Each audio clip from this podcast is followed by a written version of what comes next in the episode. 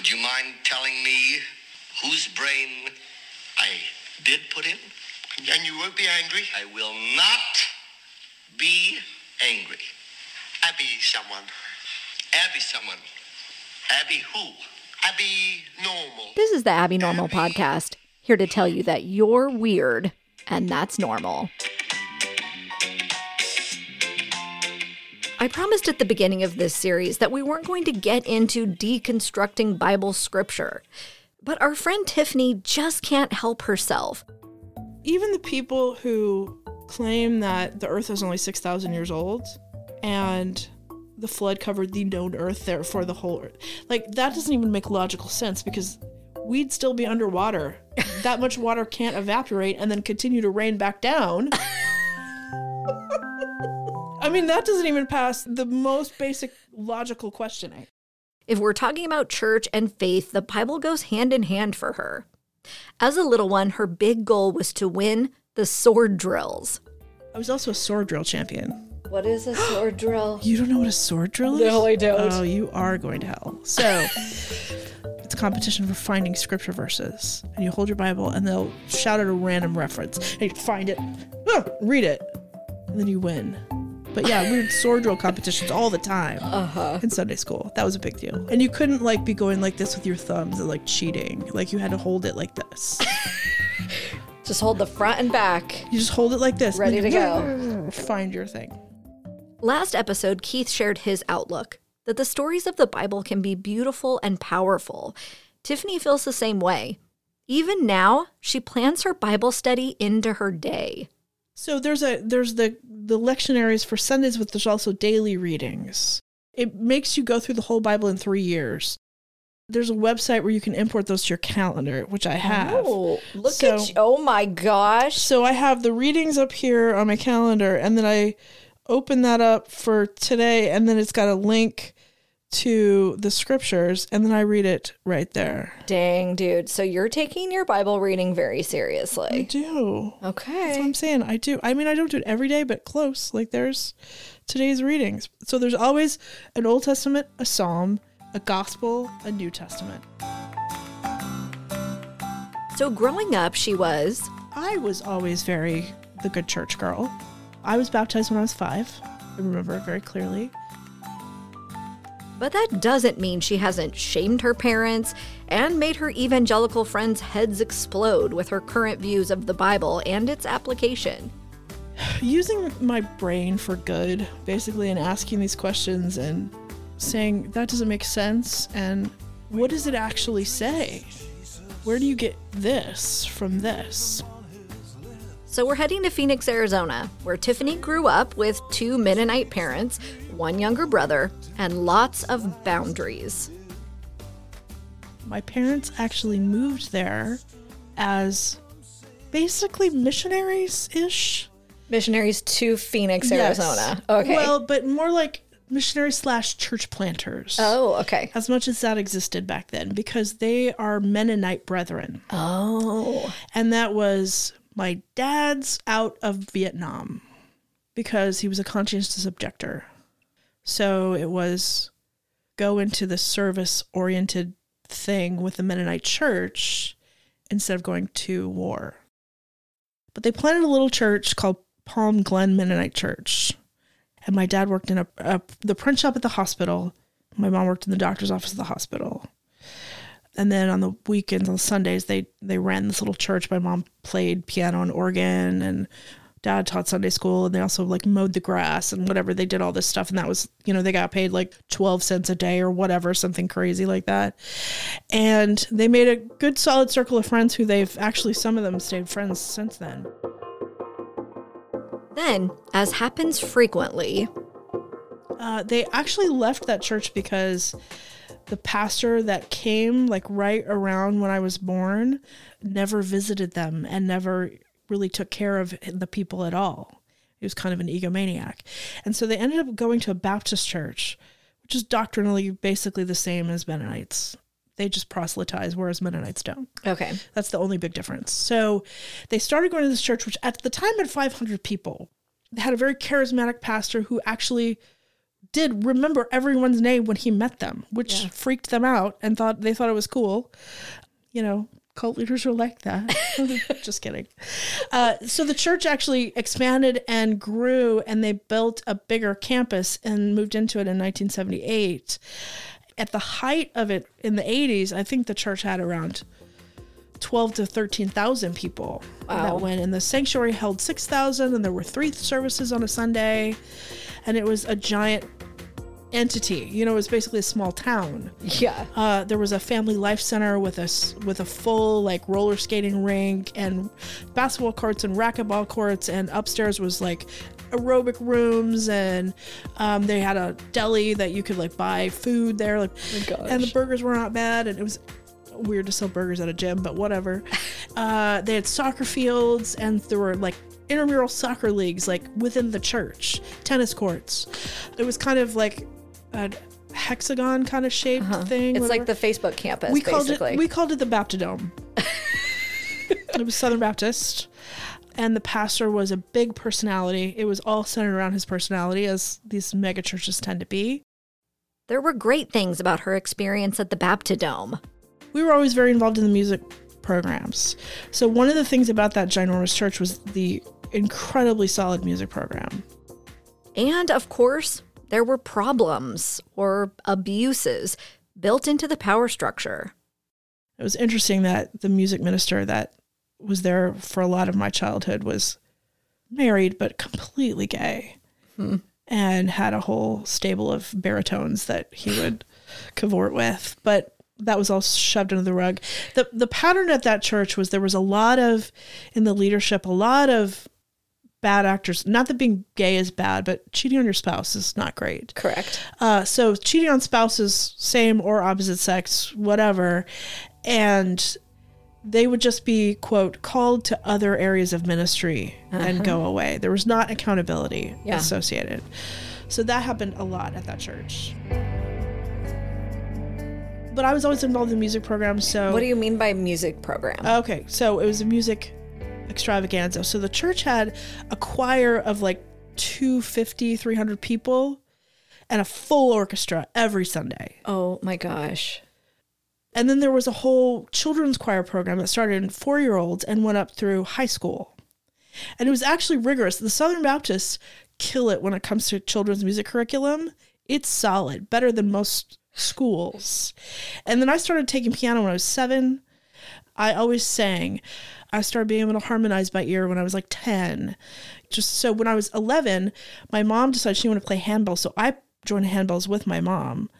And so I played in the handbell choir with a bunch of old ladies and an 11 year old. Uh, we would perform like on Easter Sunday, like the choir was like this tiered thing up in the front, the baptistry in the middle because Baptist, and then there was this le- ledge up here, and the handbells were up here, and we would play up here, and they would line brass like standing on the steps on the side and play this whole, you know, Easter is this giant pageantry, right? And so I would have recurring nightmares. Like I knew the orchestra members, and I remember this woman Nancy who played the oboe, and she had a PhD in oboe, and she was a professor at ASU.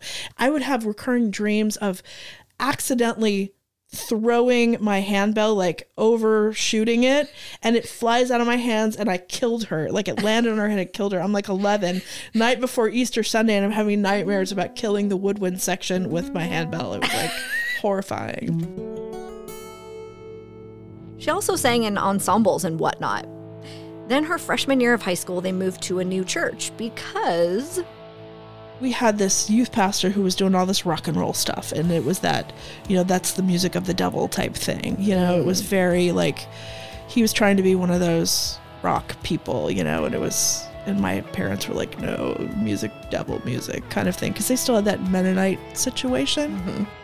We started going to a baptist church that wasn't southern baptist but it was even more conservative like super locked down baptist. Like women shouldn't wear shorts type conservative. So no Jesus rock and roll, and now a church without shorts. Plus, and this whole time ps my brother and i are both in private christian schools. Okay, the public school was a non-starter for my parents. Godless public school no. Mm-hmm. So it was very much we go to private Christian schools and we make whatever sacrifices necessary for that to happen. So I am deeply marinated in the Jesus juice my entire life. With the church, every time it's open, we're there Sunday morning, Sunday night, Wednesday night. Private Christian schools where I'm memorizing giant chunks of scripture for grades. So just always very tightly controlled. Plus these restrictions. It was very minimal TV, pretty much no movies, like hardly any movies. Okay. Certainly no secular music. Like very locked down. What music did you listen to? There was a Christian radio station called Family Life Radio. And so we listened to them a lot, but also I mean, I totally listened to secular music on the down low. I did a lot of stuff on the down low, but like watch TV shows. I was very into soap operas. Watch TV shows, listen to music I wasn't supposed to, like on the down low, because, like, like I said, I've always kind of had this independent thinking. So my thought was always, I'll follow the rules unless I think they're stupid. And if I think they're stupid, I'm not doing it. Well, so yeah, those kind of rules don't count. So Exactly. Yeah. So I would watch the TV shows, listen to the music, and be fine. You know, and that was that was my rebellion. Like I really didn't sneak out. I didn't do any drugs. I didn't get drunk. Like I didn't do anything. But I just like thought for myself that was my rebellion. You know. her sophomore year of Bible class, she heard two rules that got her wheels turning. This is the moment that started it. My teacher, our sophomore year teacher and Bible teacher, he said there were two rules in his class. And again, this is ironic because he's still conservative evangelical. Number one, don't put God in a box. So in this classroom, we don't put God in a box. We're going to see who God is. Which again, God still performed only within the constraints of what he believed God would do. But I think that idea of not putting God in a box has always been important to me because I don't want to follow or worship a God that I can manage and I can control and that I can predict. What's the point? I might as well follow you. You can if you want to. No offense. And I, you know, you are worthy, but like if I'm looking for a higher power, I want something that's a little bit out of my out of my space. And then the second one, this is the mind blower. Okay, I'm ready. Walk with God and do whatever you want to do. I definitely did not ever receive the do whatever you want to do message. Yeah. Because, you know, theoretically, you'll want to do the right things if you're walking with God. Right. That's because it's it's another way of saying saying seek first the kingdom of God and God's righteousness and all these things will be added to you. It's the same concept. Mm-hmm. Seek first God's kingdom, walk with God, and do whatever you want to do.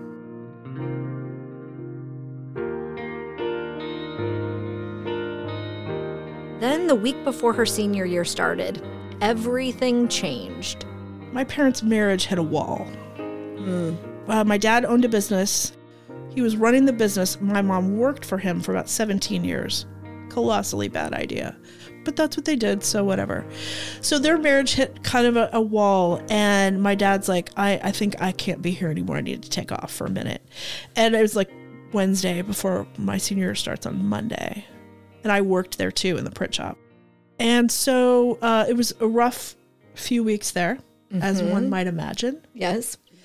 And then in the midst of all that, my mom gets very ill and she did almost die. She was ill for a couple of years and it, it turned out to be from tainted vitamin supplements, L-tryptophan supplements. Oh my god. And, there was, and she was part of class action lawsuits. There were some people who died from it, some people who were permanently paralyzed from it. It was a whole thing. Jeez. Yeah. So that was all hap- that all happened in my senior year of high school. And then the she had to be on steroids for years. So she was a mess for a long time there. Yeah. So during that time, I was really unsupervised my senior year of high school. And some already percolating, I think, independent thought started to happen. Oh no. I know, right? Let's not let those girls think for themselves. No. So I had already started having conversations with my youth pastor who didn't quite know how to handle me about grace and law. And if God is so loving, why do we have all these why why are you so scared of all these other things?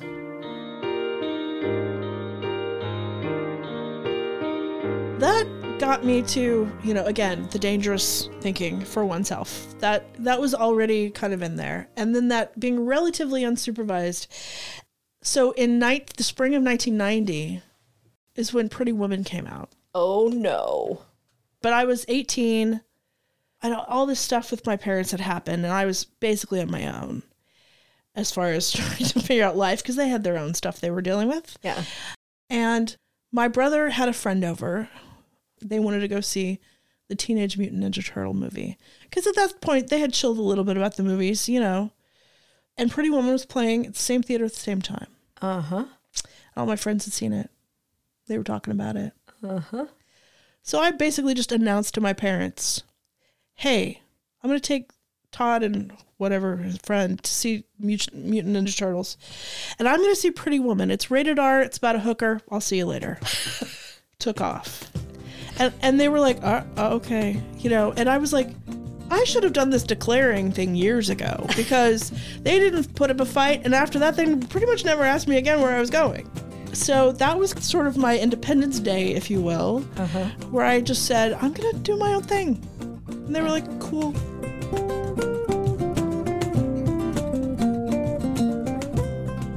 So I went to I went to college, stayed pretty connected in you know churches, and I started to, you know, experience life, people different from me, that kind of thing, as one does. Right.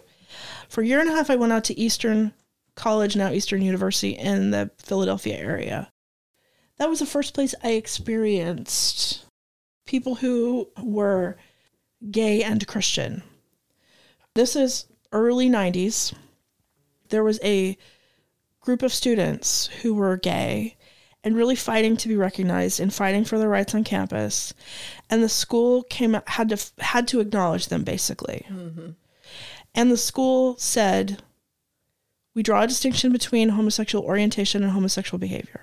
Mm-hmm. We don't condemn the orientation, we do condemn the behavior. This was a Christian school you were at? Yes. It It's a Christian university, still Okay. is. Yeah. So that's when I started to get that exposure to that community and those things. So I kind of watched and looked, you know, kind of saw how that went, saw how that affected people there. Things were shifting as she watched and listened. She came back to Phoenix and lived with her parents while she finished a degree from Grand Canyon University in creative arts and worship with a voice minor, so church stuff. It was still tough at home, but she went back to that giant church she had grown up in, back to the music program she loved so much, and this time she found herself on staff in a coveted internship. So I started returning to that church and being, again, very involved in the music department so that when I was in finishing up my degree at Grand Canyon, at the time it was founded as a Southern Baptist school. It's Christian, but it's no longer Baptist. But so obviously a lot of kids who did internships did Baptist churches, particularly that church, because it was ginormous, the baptist Baptidome. So there's a lot of internships, even in, you know, sports ministry internships in Oh the my gosh. because sports ministry is a degree you can get. Okay, good to know. Yeah. I was interning in the music department. So I was helping with develop the, you know, at that time, this is when the worship wars began, and we have contemporary services, contemporary worship musics, and um, traditional services with the choir and the orchestra, and then more of like a praise band type thing with drums and, you know, stuff. So we would do more contemporary stuff like on Sunday nights and some other things. And so I was working with a guy they hired to bring more contemporary and pop music. Um, I also assisted this woman who directed the children's programs, and I had known her since I was three. And so while I was there, this is when my parents are going through some of the roughest time in their marriage. It was during that time. I'm not sure how much of this you want to put in. how much of it I want to in, we'll see. This is where things go awry, where the abuses normalized within the Baptidome power structure find a young and vulnerable Tiffany. after having been through this roller coaster of the last few years and really never dealing with it emotionally, I was ripe for a predatory relationship. Yeah.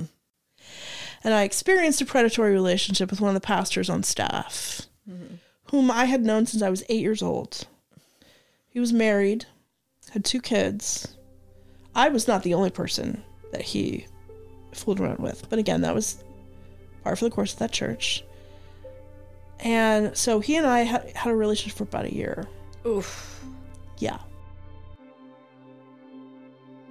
Then I finally called it off and I confessed it to this guy that I had worked with in the church office. And he said, You need to disappear. I said, Okay. And I did.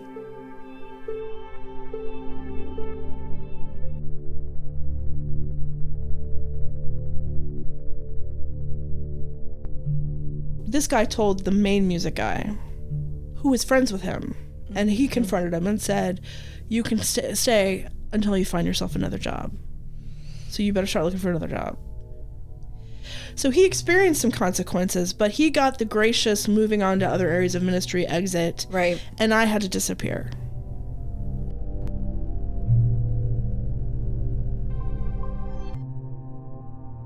How did you feel when that relationship was happening?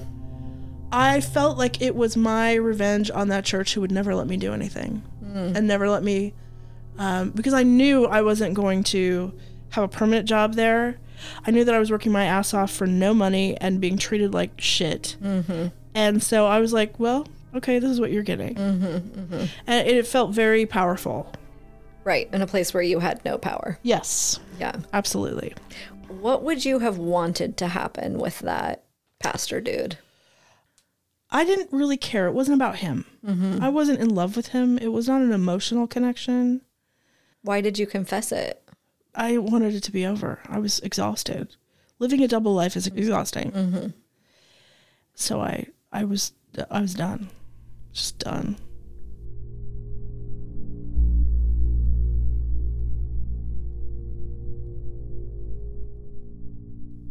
This guy was a family church friend when Tiffany was growing up. He's 16 years her senior, so yuck.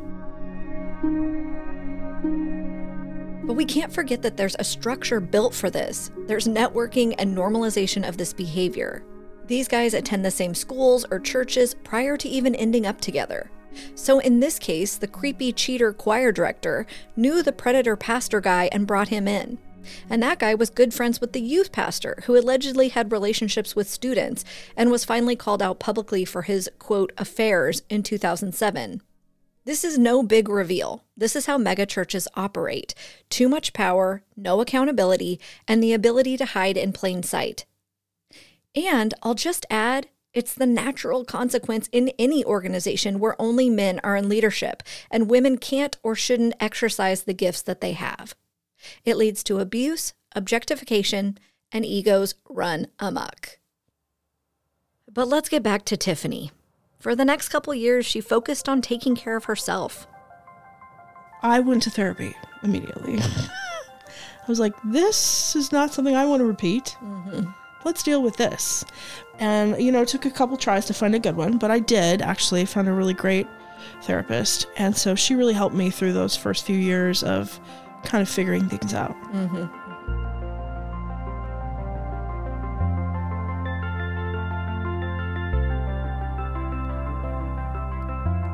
She moved out of her parents, worked some retail, worked at her dad's print shop, but she kept looking for her dream job.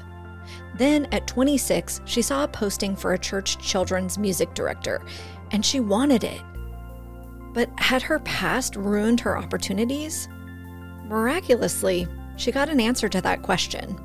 I, I have had moments where I've definitely heard a distinct message to do something.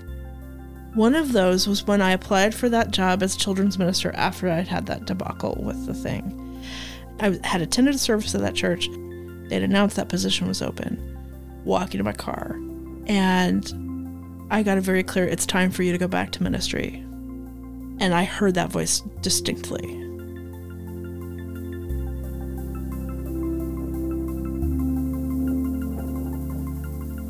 The message was heard loud and clear. But people don't always line up according to what you believe God wants you to do. this person that I originally confessed to and who told me to disappear. We were in touch a couple of times after that. He recognized that I was working on it and was doing, you know, whatever. And so when I went to apply for this church job, he said he would be a, re- a reference. And then for some reason, two weeks later, he said, No, I won't be a reference. And if they call me, I'll tell them everything that happened. I don't know what the hell. Weird. So I set up a meeting with the pastor and I said, I'm going to tell you everything that happened because I'm not going to let someone else come in and tell you everything that happened. Yeah. His background was marriage and family therapy. So I told him everything that happened. He's like, You're hired.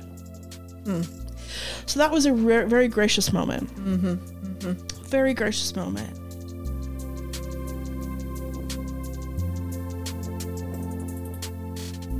It was just part time, but she loved it. Then one day, working in her dad's print shop, a friend strolled in with a proposition she couldn't resist. Okay. a Christian band. Oh, but like a rock alternative band. Like he was always into the most fringiest, coolest alternative music stuff. Uh-huh. They toured a little bit, had a couple of albums. I want to say they had a couple of Dove Awards, even. you know, the Christian Grammys, or at least nominations. And they did the music for the high school camp at Hume Lake Christian Camps. Uh-huh. You know Hume Lake Oh, yeah. from being from Fresno. And he came into the office because my dad's business printed a bunch of their swag or whatever. Okay. And he came in and he goes, Hey, you're a singer, right? And I was like, Yeah. He goes, Our female singer just dropped out for the summer and we're leaving in 10 days. You want to come sing with us for the summer? And I was like, All right.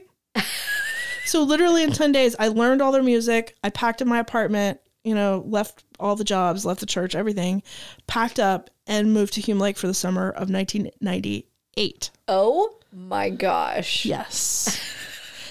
and that's how I moved to California. She was performing at Hume Lake Christian Camp in 1998, so I just missed her. I went to Hume Lake every summer from 1989 to 1996. It was totally awesome, and I loved it. And I'm retroactively jealous that Tiffany got to be in the band. Hume Lake Christian Camp hosts 2,000 people per week. And since this is relevant information, I took a look at their speaker lineup for summer, which included seven white men. The board of directors is comprised of 14 men. I'm not going to take the time to look up each one because we already know those evangelicals are white. Anyway. Well, how was the singing with the band? Oh, it was so much fun. It was, it was a lot of fun. What was your favorite song that you sang? Actually, there's one that I, re- I listened to recently. Was But- it Lord, I Lift Your Name on High? No, no, no. There was all their original songs. Original songs. Of course, we did some What? of that stuff. We did some of that stuff in the in the services with the kids. Right. But no, this is the band is called Everybody Duck. Okay. Their big, most popular song was called Susie's Diet. Uh, okay. and it was basically a story about a woman named Susie who was overweight and she really wanted to lose weight but then she worked at a all you can eat buffet it was hindering her weight loss progress and so the message is you can't change your life and change your behavior if you're continuing to put those things in your face all the time Uh-huh. So it was a lot of that evangelical talking points wrapped up in really cool music. Gotcha. But there were also some really good ones that were not quite as like that. There was a song that they did about pride, and the lyric is Every day of my life, pride and I fight a war. God supplies me with little, but then I beg for more. I grab for more, tempted by popularity, glory, and gold. Place myself in the spotlight and shove God out the door. And it's basically it's about the prayer that the people that you're ministering to would see God and not me. Hmm.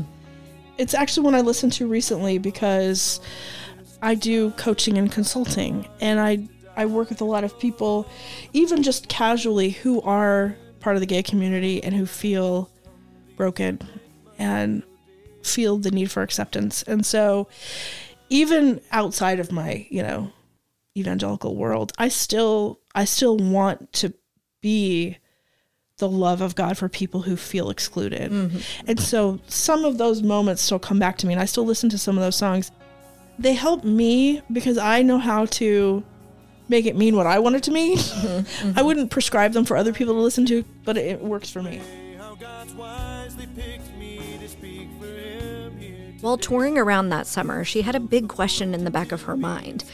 What was next? Was there a job out there? Could she stay in California? So anyway, that summer we performed at basically the equivalent of Lollapalooza for Christian bands uh, in Monterey. Okay.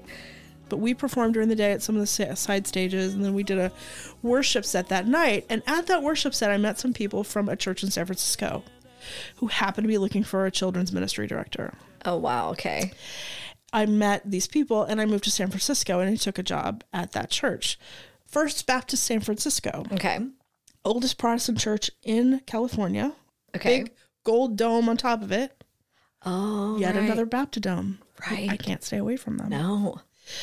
So that church was actually, interestingly, duly aligned with the Southern Baptist Convention and American Baptist Churches of the West. American Baptist churches ordain women, Yes. I did learn that recently. not so much with the Southern Baptists. No. So that was interesting. But because it was a Southern Baptist church affiliated, it was connected to the Southern Baptist Seminary, which was in was in Marin County, Golden Gate Baptist Theological Seminary. And so I was recruited by seminary people who went to the church to come be a seminary student, which I'd always kind of thought about doing anyway. Uh-huh. So I then moved up to the campus and I was a seminary student up there and I studied basically church music, worship leadership. And so you're like 26 at this time. 28. Okay. So you're a little bit ahead of halfway through your life. Yes. What do you believe about God at this point? Well, you know, here's the thing. My beliefs about God and my trust in God is not something that has ever moved around. That's always been the most centered, solid thing about me. Where I struggle to trust is people. I'm sort of a God is never going to fail me. These people, on the other hand, yeah, you gotta you gotta watch out for those. But I've always had a very strong faith in God and connection to God. So now my belief about God as in who God is, I can only describe as continually expanding and getting bigger. So as I see things, experience things, see people, people that I was raised to believe were horrible, then I meet them and I go, yeah, they're not so horrible. So then I go, oh, they're part of they're part of God's thing too. They're part of God's thing too. So really God gets bigger and infor- and enfolds more people and more situations and still remains my center and my constant. Mm-hmm. So I begin to say, is it really wrong for this? Is this, are these things really wrong? Can we really look at this? Is this really sinful? How much of this is cultural sinful and how much of this is biblical sinful? And as the list of sin bad things gets shorter and shorter for me as I read scripture, I, I think I would say I probably f- I fully transitioned into the, the liberal I am today at the Southern Baptist Seminary. Because, ironically, the focus for Southern Baptists is scripture, scripture, scripture. We love the Bible, we read the Bible, the Bible, the Bible, the Bible. And so I did. I read the Bible. I took Hebrew. I took Greek. I read it in its original languages. And as I read the Bible, I'm like, y'all are doing it wrong. you asked me to read this thing, so I'm reading it, and it's telling me that you're way off. And so I really began to make that switch in the home of the Southern Baptists because they were so bent on me reading the Bible. And because I read the Bible, I became a liberal. because I studied Jesus, I went progressive.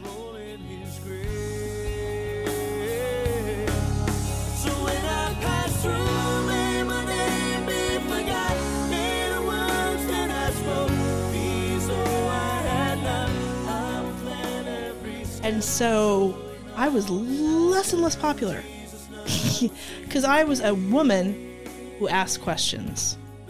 Hmm? There are two least favorite things there in the Southern Baptist world women, women who ask questions. Even worse. So I was actually in, for the Southern Baptists, a fairly progressive environment. Mm-hmm. But yeah, that kind of all of that reading and questioning, and especially original language stuff, you go, well, wait, what now? Do you remember one specific thing that shifted for you during that time? I think when I started to discover all of the feminine in- imagery in scripture, you know, Christians talk about the Trinity Jesus, God, Holy Spirit, right? Yep. In the Bible, in the scripture, both testaments, the Holy Spirit is always referred to in the feminine. Always. English Bible? Not so much. We're not really taught that, are we? Mm-mm. No, but that's in the Hebrew and the Greek, it's feminine. Holy Spirit's feminine.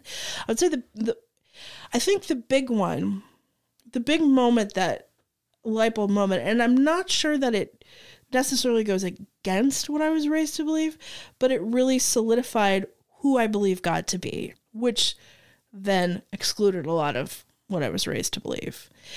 And that is there's a refrain that's repeated over and over again in the Old Testament, and it's also a couple of times in the New Testament, but it's the Lord is gracious and compassionate, slow to anger, and abounding in steadfast love.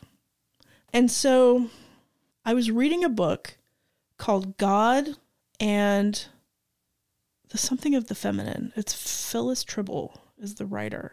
The book by biblical scholar Phyllis Trible is called God and the Rhetoric of Sexuality. We're talking about the Hebrew word for compassion. And she she breaks down in the Hebrew the story of the two women who came to King Solomon about the baby. Yeah. So, you know the story. Mm-hmm. They're both prostitutes. They both have babies. One rolls over on her baby in the night and basically smothers it. Wakes up, finds a dead baby, switches it with a live baby, claims it's hers. So they go to King. They go to Solomon. It's my baby. It's my baby. So Solomon goes, get a sword, cut the baby in half. And the real mother goes, no, no, no, wait, wait, wait, wait, just give it to her. And he's like, she's the real mother. Right. And it says King Solomon looked on them with compassion. And it's the same word as this Lord is gracious and compassionate refrain. Several instances in that story of this word of compassion. And in Hebrew, all words start with three consonants, and then you build endings and beginnings on them. So words will have the same root, and then you build endings, and you know they kind of go all over the place. But the root for compassion is basically the equivalent of the letters RHM, Rechem, which is the same root as the word for the uterus. And so when you think about God's compassion for God's people, looks like the uterus. It is a strong muscle. It nourishes. It brings life. It lets go at the right time. Its whole job is to feed you and make sure you grow. It doesn't punish. It isn't angry. It's all those good things that you associate with the uterus. If it malfunctions, if there is no com- compassion, there's death and illness. Mm-hmm. You know, it's an analogy that almost doesn't break down, you know? And so when I said that's who God is, that got rid of so much mm-hmm. of that childhood crap. Mm-hmm. And not even childhood and family, just the whole environment of the Christian is the person who doesn't do da da da da da da, and we don't associate with these people. You know, the Mennonites have a strong tradition of shunning, and um, the shun was strong in our house. You know, there are people we shun, and so to say not only do we not shun, but we welcome literally everyone, everyone, and so knowing that that's who God is that strong, nourishing, compassionate person. That's who I want to be. And so I think about who I want to be in the world as am I nourishing? Am I giving life? Am I letting go when I need to let go? Am I strong? Am I holding when I need to hold? You know, and that's where I learned that in the Southern Baptist Seminary, and that's kind of that's where my picture of God became clear.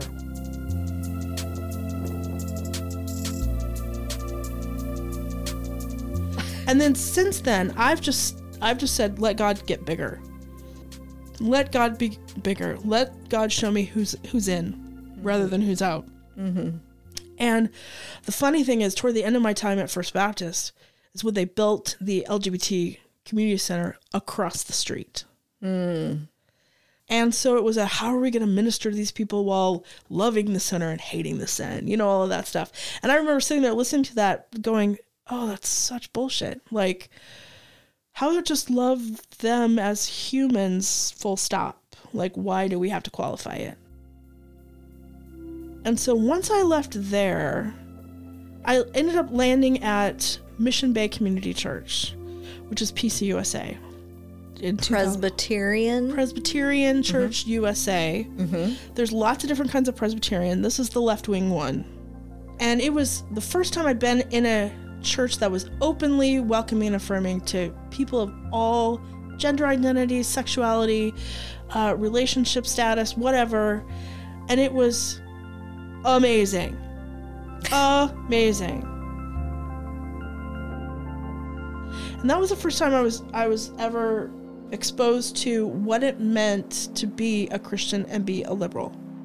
yeah. And that there are churches like that. Could you explain what you mean by liberal? Like Sure. in this context. Absolutely, and you're right. That that's the whole.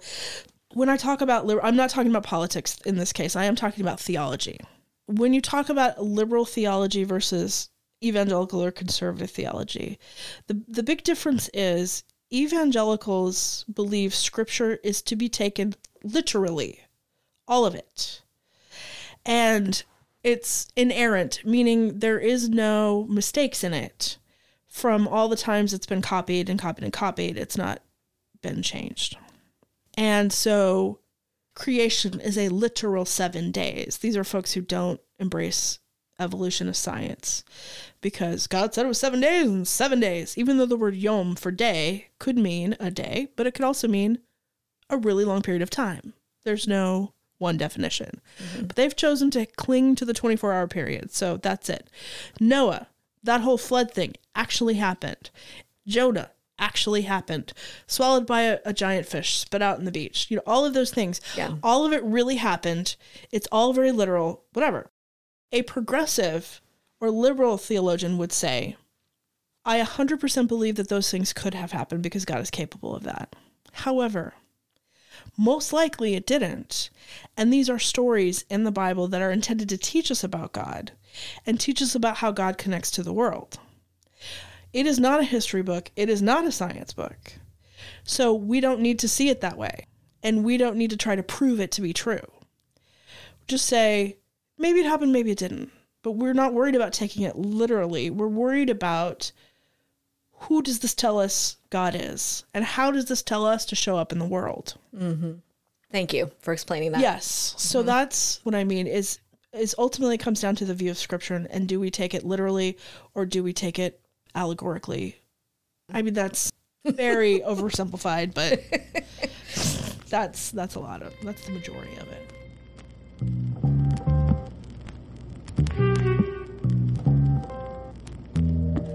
For folks who have done some deconstructing, there are things that you no longer steadfastly believe, but it's not as simple as rationally saying, I no longer believe that. Those things are deep down in your psyche. You continue to carry them with you. It takes time and sometimes therapy to unwind those beliefs from your mental processes, your soul, and your body. For example, the Ouija board. Do I still believe for sure there is a literal chief satanic being trying to tempt and corrupt me? No. I have my doubts about that. But I'm also not to f around and find out. No Ouija boards in my house. So, Tiffany and I are talking about some of the, for lack of a better word, triggers that evangelicals and some of us refugees have. I still have the hangover, the evangelical hangover sometimes, you know. Like, I remember being in that church on Easter Sunday, and the pastor, who was still a good friend, said, I believe in a literal resurrection, but you don't have to. And I still was like, uh, yeah, you do. okay. And I'm like, okay, maybe you, but you do, but maybe you don't. But No, you do. You really do. But no, okay. But, Dude, you know, dude, the the trigger words, Yeah. the trigger word hangover. You're right, is Yeah. real. Yeah. especially when you think about that song from the band of like protecting your mind and what Yeah. Mm-hmm. you put into your body and mind and heart and all Uh-huh. that. I feel like we're trained so well to be looking for those things that Mm-hmm. it's like you hear one thing that might not be exactly aligned to what is the. Yeah. truth of God, and so you Yes. must shut down and Yeah. listen no more. Yeah, absolutely. Here's here's how I often describe this. Evangelical Christianity is addicted to certainty. They have to be right because if they're not right, uh, they have to be right because it, it involves eternity. So they have created a whole system to celebrate their rightness. And in so doing, they have taken the gospel, this message of everybody's in, everybody's loved. The God of the universe created you for a reason. They've taken that message and turned it into information. The four spiritual laws A, B, C. A, accept that you're a sinner. B, believe it. You know, they've distilled it into this stale bit of information that they can then leverage and broker to recruit people to come to them. Mm-hmm. Come to their gathering. And then you come you come to church, people sing songs about Jesus at you, and then that's evangelism. They've done little to no work. They've just shared this bit of information, come to our thing, we'll sing at you, done. I used to be part of part of the church band every Christmas. Uh, one Sunday night, we would perform in Union Square in San Francisco, and it was always more of the religious carols, but in a kind of a rock thing. But you can get away with that at Christmas time, right? Yeah. So one year, after a lot of feedback, one year before we started the real thing, like as a pre-show, we did some fun Christmas carols, like secular ones. Like Frosty the Snowman. Yeah, yeah, like Yeah. that. I got hate mail about that. We were so proud of this event that we were singing Christian songs in public, and we brought our friends that we've been talking to all year, and now we show up and you do Frosty the Snowman. Mm-hmm. And I was, and I was like, Triggered. They were triggered. so triggered. And I wrote back and I said, if you believe that evangelism is you bringing people to Union Square to have Christmas Jesus songs sung at them, then you've missed the boat entirely. You wouldn't know evangelism if it bit you in the ass, which I believe I did say. and so don't come at me with, oh, you sing Frosty the Snowman, my, my friends will never know Jesus now. You're going to put that on me? No, that isn't my responsibility. been some magic in that old silk hat they found. triggers, the triggers. Yeah, I still have them, but you know they're fewer and fewer, and I still will get. I'll, I'll be a little, you know, judgy sometimes because I'm just judgy anyway. But but when I get like that, I think about the book of Luke, which is revolutionary in that Luke, who wrote it, was a doctor and he was Greek, unlike the other gospel writers who were Hebrew. So he wasn't one of the in, you know, part of the culture. But he highlighted stories of healing because he was a doctor, but he also highlighted women, which was unique. And the entire book of Luke, almost all the stories, the miracles, the healings, the whatever, are about people who were considered unclean by the religious establishment and were told that they could not participate. And Jesus said no. He restored them physically because culturally he had to, so they could participate, but basically said, You're worthy of participation. You're worthy of belonging. And so that's the woman who had the quote issue of blood, basically hemorrhaging for, for years. Mm-hmm. She's the one who touched the hem of his garment, mm-hmm, mm-hmm. you know? And he's going through this crowd of people, and people are pressed up against him. She touches just as close, not even him. And he stops. I felt power go out of me, you know? you know, who touched me? He was, who touched me? And Peter goes, dude, we're all touching you, man. Like, hello. And he's like, No, I felt it. And it was her. And he's like, You're whole, you're clean, you you know, after decades of being left out of temple worship, which was the center of identity for the Jewish people, people of the book, you can go. You are you're back in. You know, huge. I mean, I can imagine the faith of that woman amazing, right? She's a rock star because she was had the courage to do that. Because had everybody known she was unclean and, tou- and touching her, she would have been probably stoned to death.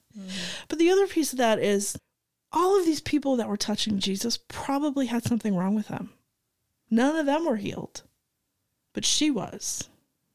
This highlighting of women's stories, widows who were basically dead if their husband died because they had no income and they had no standing in society mm-hmm. that he gave standing to. Children who were considered, you know, whatever, standing. We have Jesus pursuing people who the religious establishment have said, you're not good enough. Hmm. That's what I see throughout the Gospels, and that's what I see throughout the Bible. So when I am, you know, raised in this context of we have a clear boundary of who is in and who is out. Mm-hmm. And then I read scripture and I say, all I see is Jesus looking at those people who everybody else said was out and wanting to bring them in. I, I like that one better. Like mm-hmm. that one makes more sense to me. So that's really where I get the progressive liberal bring me more gays kind of a thing because I love them all. Let's let's do it. Yeah. Bring me all the gays. Bring me all the gays. I shall have them, and they will be mine.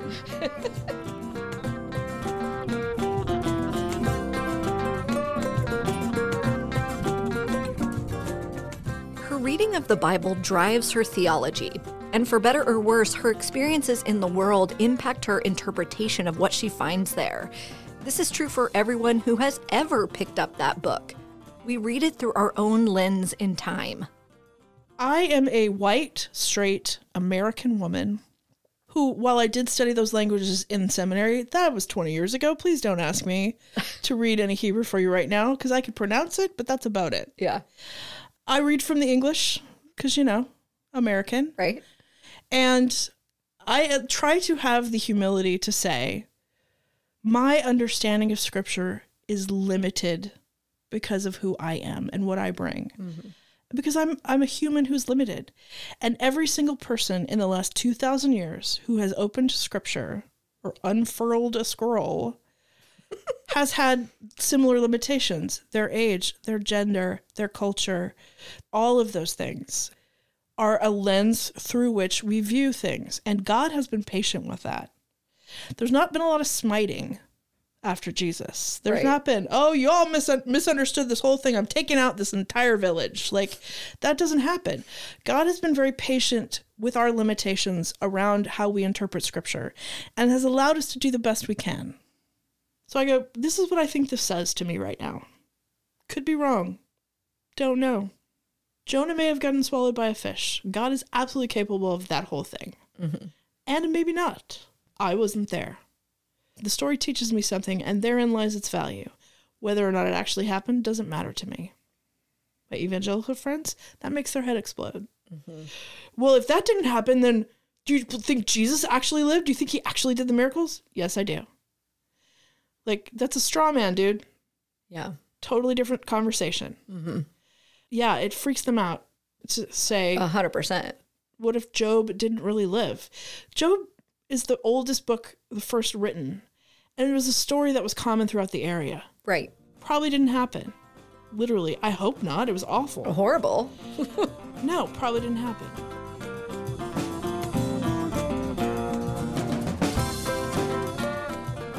I think you have a good feel for where Tiffany is at with her faith and theology now. So let's go back to her roots. How her relationship with her parents has fared as the gap between their beliefs has widened.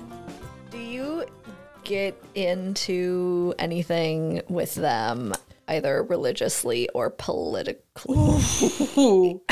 Uh no, I don't. I I will talk religion with them because I will say my progressive things to them, but ground it in scripture and they cannot argue and they actually end up agreeing with me. Yeah.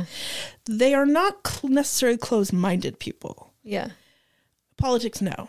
No. Because they're hardcore Republican, hardcore pro life, hardcore anti gay, the whole thing. So, no, we don't talk about that. Now, it's interesting that you put the anti gay piece with politics versus religion. Well, I think it's because they would. Because of the marriage equality, because of the fight for equal rights, and they don't want to give equal rights to people that don't agree with them. Mm-hmm. All the while not believing that makes this a theocracy if we did it like they wanted to. Mm-hmm. Which is they want the country to be ruled by their faith Correct. and so that's why I put it in there politically because they don't want there to be benefits for same-sex partners. They don't want marriage equality. They don't want any of those things to be the law of the land. Now, it's they'll say, well, if they want to do that, that's their business, but, you know, they, you know, they're very uh, uh the the baker shouldn't have to make a wedding cake for a same-sex wedding if they disagree with that. And so I'm saying, so is the baker going to question everybody's uh, sexual habits when they order a cake? Because they probably don't believe in premarital sex either. Right. But most of the people they're making cakes for are sleeping together or living together. Right. So you're okay with that, but not the. Okay, sure. So, Yeah. yeah. So are you to have like a whole questionnaire about the sexual habits of all of your Customers. all your customers and only bake cakes for virgins? Because you'll be out of business. like tomorrow. for virgins. Uh, cakes for virgins. Just call that your store. that should be the name of the title of this episode. Yeah. Cakes for virgins. Yes.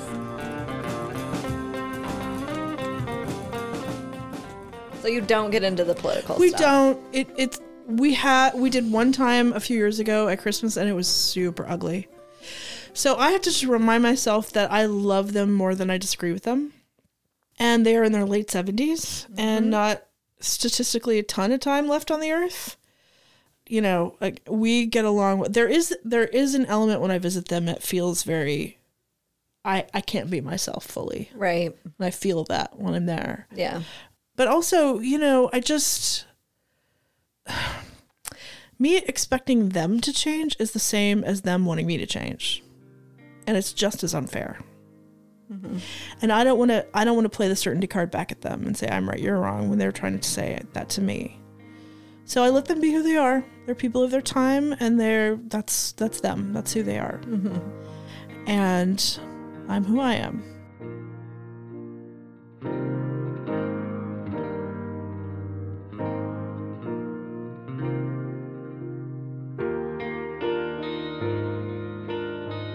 After seminary, working in and attending many different churches, Tiffany is pretty clear on what kind of faith community she doesn't want to be part of. But what does she think of the church now? Uh, but yeah, I love going to different church services and seeing what they're like. Yeah. I've always been like that. When I was like a little kid, I used to play pastor and baptism. like I've always been a church dork, and I really believe that the church is the hope of the world. But we've got to get our shit together. So, what do you dream? I dream always of acceptance and welcoming and reception, warm reception for everybody. You know, the Bible is very clear that the Holy Spirit's job is convicting of sin, not mine. And so I'll let the Holy Spirit do her job. And I will do my job, which is love.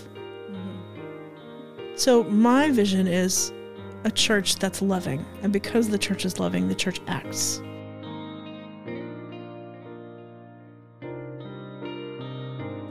Again, going back to Jesus, in John 12 or 13, I always get this confused, but is the story of Jesus washing the disciples' feet before the crucifixion. And in the NIV, it says, Jesus, knowing that he had come from God and was going back to God, took a towel, wrapped it around his waist, and began to wash the disciples' feet. So that strong sense of identity and mission empowered Jesus to take on the lowest job in the house and to serve. What we are missing is identity and mission because we've made our faith about external proof, not about who we are. Mm-hmm. It's my identity. It's my mission. It isn't my behavior. My behavior isn't is an outcome, but it's not the end. It's I need to be focused on who I am. Who does God say that I am? And what is God calling me to do? And then I'm going to do that. If I have that sense of identity, identity and mission, I'm going to go out into the world and I'm going to do stuff, even if it's the lowest job in the house. And that's okay. Mm-hmm.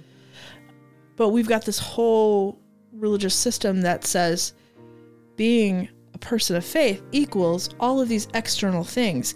And we don't want to deal with what's inside you. We want you to just squash what's inside you and make sure everything looks right on the outside.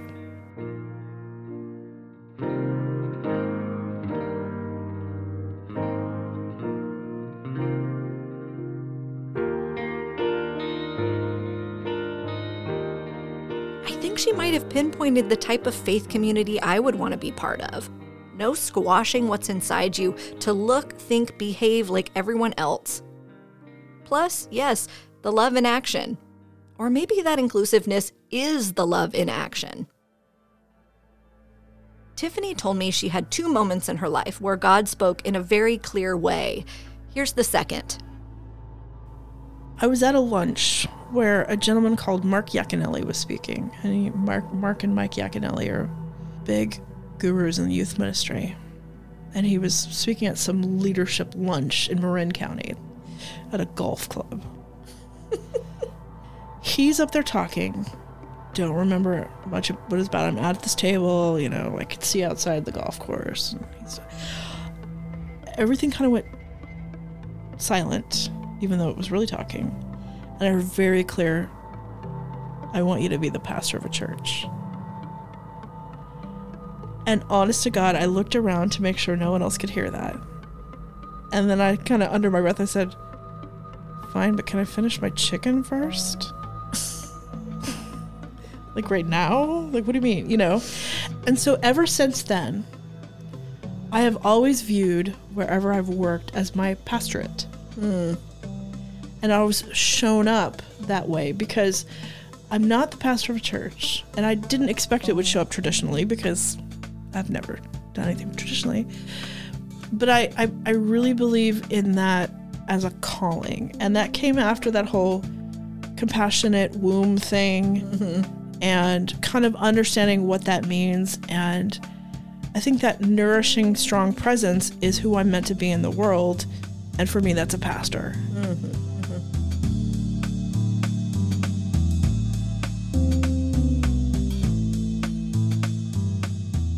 So she's not an official pastor, but a pastor is what she's chosen to be in her day to day life, working a corporate job or doing consulting work. It's a mindset. But outside of hearing the voice of God, which in this series does happen, she also feels the presence of the divine. Now, as far as like feeling the presence of God, singing on stage mm-hmm. almost every time. Yeah. I'm leading a worship service because I've I've gotten really clear glimpses of what it can mean to get to do that for eternity, and it's pretty cool. Singing and leading worship is really something that can do that for me. I had someone say to me one time, "You're not an easy person to get to know, but when you sing, I can see into your soul." Hmm. And that's true. I feel like musically I connect with God a lot. I listen to a lot of worship music because it helps with my state of mind. It helps remind me who's in charge and that God has something bigger for me. Sing me something. Sing you something? Yeah. Look at you. I mean, like, you know, 10 seconds worth. a performing monkey. um, um, my Jesus, I love thee. I know thou art mine. For thee all the follies of sin I resign. My gracious Redeemer, my Savior art thou. If ever I love thee, my Jesus, tis now.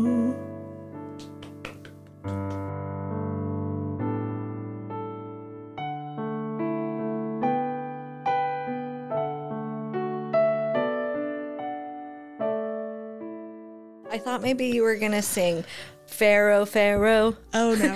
Again, oh baby. I was past that. That was that was my maybe my brother's because he's like five You years younger. out. But You missed I, out. I I just missed the Pharaoh Pharaoh window. yeah. yeah, yeah. Do you have a favorite kids ministry song? No, I hated all those. Um, those are terrible. So you just do those big and stupid because that's what they are. big Yeah, and stupid. big and stupid. Yeah, It's I am okay. a C. I am a CH. I am a C H R A S T I A N. Yes, I am. And I have C H R A S T in my H H E E R R T T and I I L I V E E T E R N A L L Y. I am a C. Okay, I think we got we got that one. That's that one. That was a good one.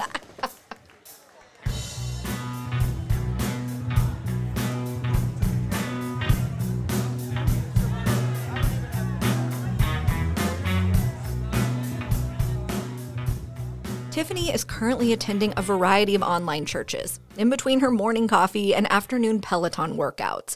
She does want a more permanent faith community with other folks who are clear on their identity and mission and act out of that. The evangelical megachurch culture allows bad leadership to hide in plain sight. There's typically no system in place to prevent leaders from getting in their own way, making terrible decisions, or doing whatever the hell they want. Excuses are made and grace freely given when pastors make mistakes, or much worse. That is abundantly clear to me. But after this interview, I reached out to Tiffany because I wanted to know from a victim of this system what is the solution? What's the fix? She said the answer is for us to stop elevating people to this level, for churches to not measure success by the number of butts in seats, the size of the sanctuary, or the number of zeros in the annual budget. Those are all American cultural values, not biblical values. From her perspective, the Bible defines success for Christians as becoming more and more conformed to the image of Christ. So she said instead of focusing on size, dollars, book deals, and the like, what about how many feet have we washed, literally or metaphorically? How many people have we welcomed who were on the outside? How many of the least of these have we fed, clothed, and housed? If churches were actually focused on what Jesus said they should be, this kind of crap, the abuses, the egos, would happen a lot less frequently.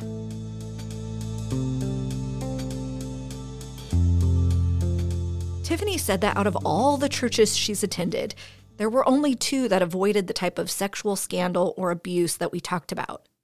So let's make a note in our solutions bucket. Both churches were small and allowed women in leadership.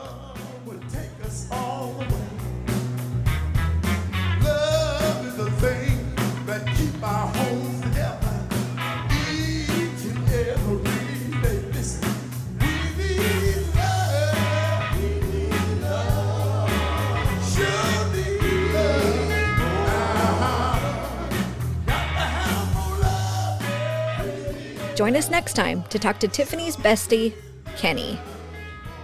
growing up, that was always kind of hard. It's like, okay, for all the black people that were, as my friend Tiffany would call them, regular black people, uh, it was like I didn't fit in because I was the African kid.